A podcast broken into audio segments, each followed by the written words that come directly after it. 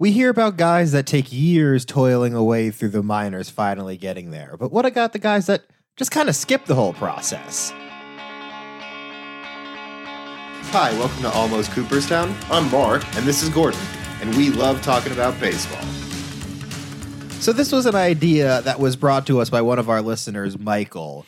And it was really interesting looking at this just because it's sort of a we, we thought it would be a more common thing than it really was. And there's really not that much evidence of guys skipping the minor league system altogether and just going straight from being an amateur to being a professional in the major leagues. Right. What what Michael was asking was guys that had uh, other jobs that mm-hmm. went went to the majors, and and so you know, I, I, think about you know all those years ago uh, tryouts and stuff like that, where you'd have public tryouts and the dream of showing up at right. the stadium and getting or, on the or team. You think about you know another sport, Kurt Warner coming out of the grocery store aisles to be. We did play arena league football. True, but yeah, and and so you know, and, and of course uh, the Tigers famously struck in I don't know in the early 1900s before 1910 when Ty Cobb went in the stands and beat the hell out of somebody. So they basically suspended him, and then in, in support of him, the team struck. So they had to hire a bunch of scabs to come out and play. The, and, and the Tigers got obviously walloped, you know, right. it was thirty to nothing or something games. like that. But it was like you know the plumber. And So that stuff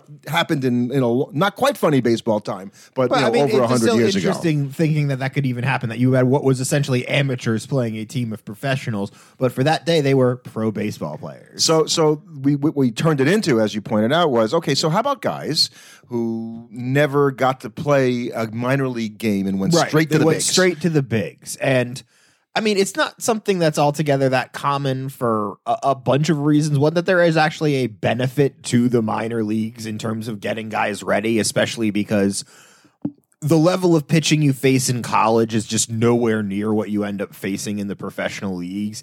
And for most young hitters, I think it's just too much of a jump to go straight from not being in the majors to facing major league pitching. And we'll talk about so breaking it down before 1965 when the drafts, the major league draft started. So before that, you know, you had guys that go straight to the major leagues, but there was always a minor league for them to play in, right? Even if they weren't affiliated until around the 30s when so, Branch Rickey started the whole farm system. Right. So there's a little bit more wiggle room there because for what a guy playing for some independent team in some independent league wasn't technically a, a professional major league baseball player, but he was still a guy playing professional baseball in a sense. So it, it's different than a lot of these guys that you talk about after 1965, where these are all young kids or international players basically coming out of nowhere and going straight to the major leagues. Right, and you know, even before then, you know, from 1901 though, you had the reserve clause, so that's why Branch Rickey had the the wherewithal to create the farm system because these are assets that these these guys had, and you couldn't get a guy,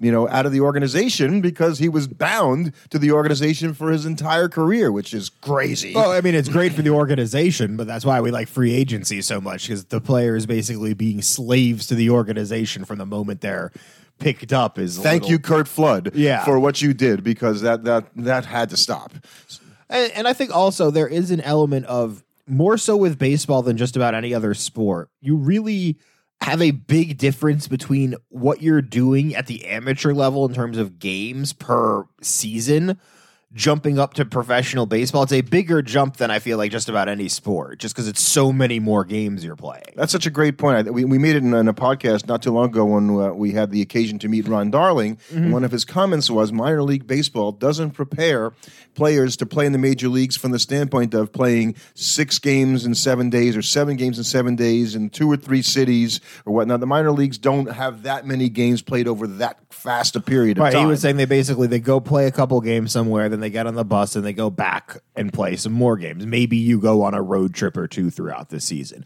but for the most part, you're not really going that far, and you're never going for that long. So, th- so think about the guys that you know. That then the idea of coming into the major leagues, never having played in the bigs before, and all of a sudden you're playing 162 games, mm-hmm. or, or, you hope you're playing 162. Or you hope you're even playing. You're, you're not just on the team for 162 games, and that's what makes being a, a baseball player know, obviously so different. Uh, uh, from being a, a player in any other of the four major sports uh, in, in the United States. You're playing double the games, At, basically. at, at the least, right? You know, I mean, forget about football being that way. And so the seasons, though, you know, I mean, you, you have a six month NBA season altogether with training camp and Right. hockey and, and football. So the, the, the length of the seasons, maybe baseball's a little longer because of spring but training. you're playing so many more games so in that time games. period. And so that the idea that you could bring up an 18 year old kid and have this kid be able to adapt to the lifestyle of traveling and doing what they do if he is a rookie, rookie or a Right, and it's going to be team. and being 18 on a major league team has to be a really isolating experience. I'm, I'm sure A Rod could tell us about that because I think about that a lot and how he managed,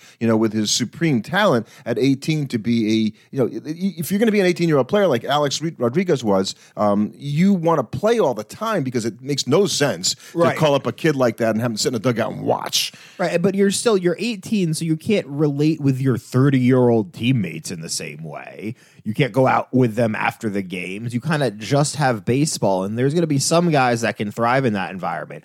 But if you're not playing, it's going to be hard to keep focused and stay, you know, on the straight when you're you've got more money than you've ever had in your life before. Essentially, no supervision, and it's not like you're going to play the next day anyway after the eighth game in a row of sitting. Yeah, and, So- and, and it's been you know uh, th- there's there's more help for these young players now, right? To have people around them instead of you know n- not knowing what to do, and you have all this money and you got nobody advising you. You don't know who to trust. It's better now, but I mean, it's still not easy. it's still not easy. Well, it- it's it's not it's not easy to know what to do, Right. uh, If you're a young player, and so you know, in in recent years, since 1965, um, you would have thought that the you know, draft might have allowed people to get to the major leagues more quickly. That really hasn't been the case. There, there. Uh, of course, it's only been well, not only been. It's been almost sixty years. And if you take the sixty or years before that or whatnot, there's about as many players. about as many Right. I thought that was really interesting, interesting, that they that went, went straight to the majors. So uh, the most recent player, and I don't know any, uh, I don't, I don't know this player. I, I knew the other guy. In 19, 2020 was the last time a guy went straight to the big leagues. Now, you can be in college and go straight to the bigs. So that wasn't really something that, happened. almost happened to, with Evan Carter this year. Right, actually. right, right, right. Um, I'm trying to think. So Lou Gehrig played famously for Columbia, Mm-hmm. um, and I think he pretty much. uh, no, Well, this is a weird thing that happened with Lou Gehrig. He Mm-hmm. played in 1922 uh, some games where he took an assumed name to get to play the game so that he wouldn't ruin his amateur status.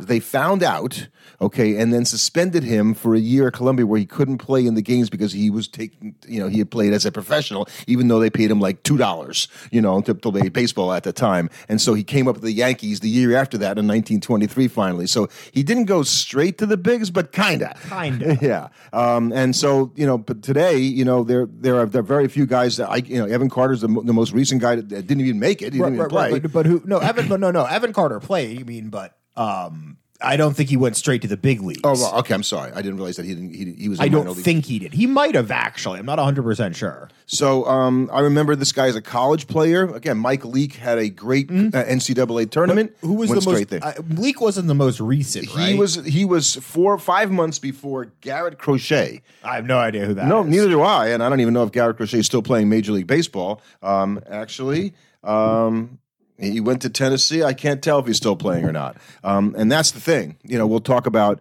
um, you know these 2020 guys and getting into the major leagues. It was did it have anything to do with it being a pandemic season? I don't think so, Right. because before that, uh, Leake was 2010. Yes. Okay, so it's 10 years, and then 10 years before that, it was Xavier Nady. Interesting. So it seems like it's like a guy kind of comes every 10 or in so that, years. in that sense, 10 years. It happened more frequently before that. And, and some of the names, Ariel Prieto, who was a, a Cuban player. Mm-hmm. So then you see if the guy's playing in Cuba, he might have been playing professional baseball in Cuba, but he didn't play in the minor leagues. Right. So it kind of gets around it in a way. I mean, let's face it, all the Japanese players, Right, but- all but- the Korean League players Yeah, for me, didn't like- play in the minor leagues. No, but they were playing in another professional league, so I feel like it's not fair to It's count not. that. No, no, totally not.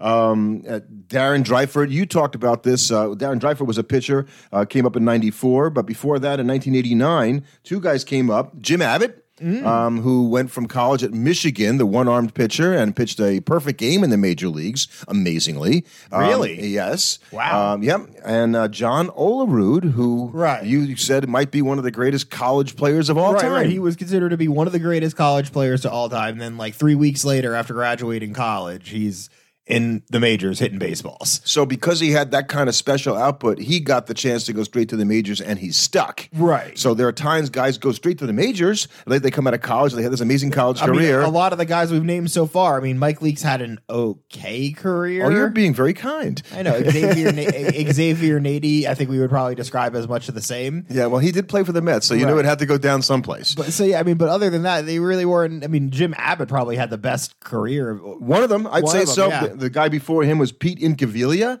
Um, you probably don't know him, but he was a big, burly Oklahoma State. I remember we went to college for some Right. reason. A slugger, and and he hit like a bunch of home runs like in his first year, and then he was just kind of okay. I think he had like a hundred odd Mm. career home runs, and never was the power hitter they thought coming out of college. When they also would blame you for having um, uh, aluminum bat power, like Robin Ventura Right. got blamed for having. Well, we don't know if he's going to be able to have that translate into the major. It, it worked out fine for Robin Right, Ventura. Just fine. So, um, but the other names that I can keep going back: Brian Milner, I didn't really know. Tim Conroy. Before that, Bob Horner, um, third baseman, played college baseball in 1978 at Arizona State. Um, has the distinction of being one of the few guys to hit four home runs in a major league game. Oh, so he he went straight from He playing college to and, playing, and he didn't go back. You know, okay, he, you yeah. know, he, he obviously played. the Mike Morgan, pitcher. I mean, he might have gotten back at some point, but No, he played. No, he didn't ever play in the minors. The whole idea is that they never played in the minors. Um, uh, and these, so uh, what happens is if you didn't play in the minors and you washed out of the majors, you just didn't play baseball anymore. well, I also thought like, well, what if they got hurt and had to rehab?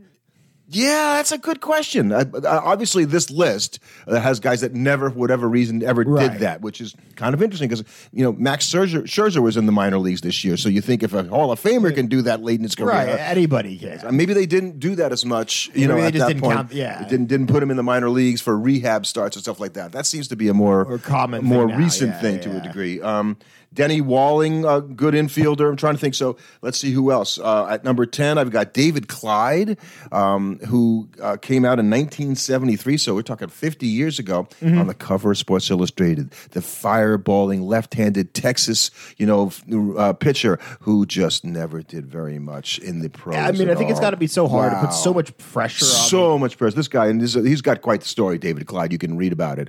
Uh, and he talked about the, the feeling that he had. And he kind of like, he had a glimmers a couple times of being like, you know, really good. And, and they leaned on him early, but he just couldn't sustain it and wasn't, wasn't any good. Dave Winfield was a great college player. I think Winfield's probably now the best. Right, guy. right. Uh, Hall of Famer, uh, obviously, would, would mean because he's the only Hall of Famer on on this list. Uh, the only other notable players, um, well, Dave Roberts actually is one of the guys on the list, the current manager of the Dodgers. That's cool. Yeah, so he he played in '72. These are all early early '70s because until '65, right? And the first guy was Mike Adamson in '67 uh, after the draft, Mm-hmm. um, and then Burt Hooton, Happy Hooton, um, who was a knuckleball pitcher and a good major league pitcher for a long time. Um, probably the other more notable player, You know, not a Hall of Famer, but you know, a, a fine major league pitcher, as the saying I mean, it's goes. surprising that a knuckleballer, but I guess with a knuckleballer, you'd know pretty early on whether or not it's just going to work. It either does or doesn't. So, and I probably should qualify. So, I can't say I'm 100% sure that they never went to the minors in any rehab start. They just went straight to the right. major I think leagues. that. Yeah, yeah, yeah. So make sure make sure that's qualified. So then you have all the other guys before 1965, and it's a list of amazing players. Right, which is very interesting how this list is so much more distinguished than the pre the post free agency list. And I, I would say that anything that happens before, I think Branch Rickey started the farm system with the Cardinals in. I want to say 36 or 1938, somewhere around then is where he kind of did that. And he took it wherever he went after that, the Dodgers and so on and so forth. So everything that happens before that. So the first guy on the list is Mel Ott. yeah, he's pretty good. Mel Ott, 511 home runs, Hall of Famer. Okay. That, Number two, Al Kaline. Hall of Famer. Now- hmm. so I think part of the reason for this is that it was a lot easier. There was less of an incentive for minor league baseball and contract manipulation because of the way the reserve clause worked. That if you had a stud 19 year old, why would you hold him back? But it was still something I think to put a young player like like well Al Kaline because he played in nineteen I think fifty nine was his or fifty three was his rookie season. Um, that's that's a lot more recent than Mel Ott who played Right. in nineteen twenty six. So the idea that you would put a kid in there in fifty three was a much different feeling than nineteen. I don't know how the hell Mel Ott did it in nineteen twenty six. He must have been treated horribly Well, by he those probably was treated terribly until he showed he was good. Um, a- a- another another Hall of Famer, Epper Rixey, a pitcher who you've heard me talk about a little bit. I don't know much about him. Great pitcher, you know, uh, Hall of Famer, uh, but he came up in 1912. Hmm. So, you know, we don't really talk about guys like that. Ted Lyons, we talked about him on our White Sox. Yes, we just did. Another Hall of Famer. So, the, again, the first four guys are Hmm. Hall of Famers. Uh, and then there's the fifth guy, uh, Tom Zachary, who I guess was Man with two first names. he he got he got to play for the 1924 champions and uh, Senators, but basically he played for a lot of lousy teams, which is why you never heard about him. And he's not a Hall of Famer. Uh, but the next guy, Frankie Frisch is a Hall of Famer. wasn't he also a White Sox? Frankie Frisch was a giant and a cardinal. He was traded for Rogers Hornsby in one of the w- weird trades because everybody thought that that the the guys that traded for Hornsby got the better. of The Giants got the better of the But it turned out the guy- team that got it turned out Frankie Frisch was you know led him to a World Series and, and whatnot. Um, Ernie Banks, wow, uh, Bob Feller. Bob Feller, straight to the majors. So what, what I'm thinking, what you're seeing back then is that it was easier if you were uh, one because I think the level of overall talent. you're right. So that when you had these exceptionally talented players, because if we keep going down the list, you have guys like Catfish Hunter, uh, Sandy Koufax. So I'm pretty sure the first time a scout watched Sandy Koufax pitch, he's just like, "Oh, yeah, no, he can go pitch in the majors. Right. we can't hit that." Right. I mean, and, and there were other Hall of Famers like Eddie Plank, who, again, Eddie Plank pitched so long ago, Gordon, in 1901. But he pitched for the Philadelphia A's at the very beginning when they were really good. On the he won world champions with them. But again, because it happened so long ago, we don't talk about But he went straight to the majors. Um, Dick Groat, who was, isn't an M- was an MVP, but not a Hall of Famer.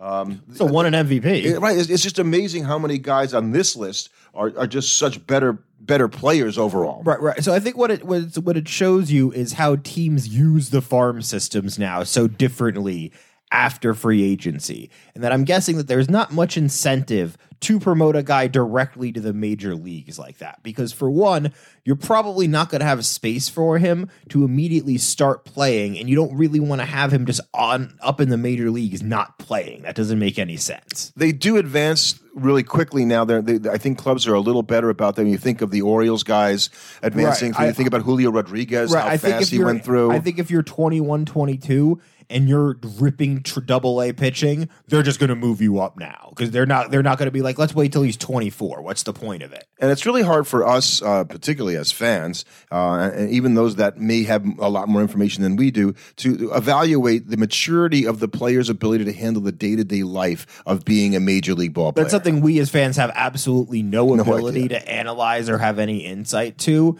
And I think that blaming a player's failures on that, I don't think is something we're suggestion suggesting. But I think it's the kind of thing where I think some guys struggle to adapt to the major league life. They struggle with having to play a game every day, having to get up and be ready every day. And they they hot, they miss mom's cooking. Right. They miss, they, miss, they just miss not having to. They miss. They don't. They're not used to playing baseball every day. And and they're you know at, at 18 like, what I years mean- like, old. right, right, right. What I mean by that is, yeah, they're used to playing a game, you know, practicing every day, but that's not their day. Every single day, day in and day It's out, not their job. is baseball. Right. Right. Even when they don't feel like it, Right. they right. still have to do it, and it can be hard. You, you even if you've played AAA and you know, I mean AAU and travel baseball through college and all those really intense programs, it's never just been your entire life all the time on the road. You don't have anybody else. It's just baseball. And you want to give the kid the shot, right? So in spring training a few years ago, and, and it's Pete Alonso for the Mets played minor league baseball, Right. But he came in and he got the shot, and they kept him on the team, and he never looked back. Um, but I think at age 18, if the kid's going to come up and be a guy who's never gone to the minor leagues, you, you, you drafted him out of high school or Right. college or whatever it is, um, and he's you know got to play. Uh, regularly until he plays himself out of the lineup Right. It's much better to have him in double A where you can have a, a program much more structured to bringing him along. You can have somebody that's essentially there just to be his hand holder. And that's okay in double A, which won't fly in the majors. He's got to be ready to go once he's up there. So you could bring him them along, but if he shows immediately, okay, that he's got the game to handle it, then they'll bring him up to the major league level and let let them figure it out. And we saw guys can figure it out and then they can struggle. I wonder how much that got to Alvarez last season coming up and then being like, okay, you're the starting everyday catcher now. It seemed like it got to him, and he got a little bit tired. And where, and where, and, and I think that's a good point that you do get physically tired, and just the idea of all the things you have to take care of as a young player that you haven't had to take care of before. You're traveling, you know, you don't have your family with you for the most part to, to you know, to help right. you. It's like, okay, now you're going to go to some city you've never been before, and okay, you need to eat. The team might not be arranging dinner that night. What do you do? Now, now the, the teams teams are pretty good about looking after rookies and making Right. sure they've got mentors and people But there. once you've been up for a couple weeks, that that starts to fade away. You're supposed to be able to take care of it. yourself. Right. Yeah, you're, he's still 20 years old. right. But they're you. They're like, okay, you've been here for a few weeks now. We kind of, you know, you've got the money. We expect you to handle this. You know how to do this now? Okay, go out and do it. We'll, we're, we're out, man, because you can't go to the bar with us because you're only 20. right. and we're, we want to go out. Okay, bye. Yeah, so I, I think that's that makes and again because there's so many games and the, and the season takes so long, I think the maturity level of the baseball player has to be higher than virtually anybody. So I think we'll see less and less of it. But who knows? Maybe we'll still have a few phenoms that come blazing up every once. Yeah, I. I think if a, if a great you know player uh, comes through, uh, I, I don't think they're as hesitant now to give him a shot. But you better keep it up because you know once you start slumping, they're thinking about moving you down to the minor leagues. Oh yeah.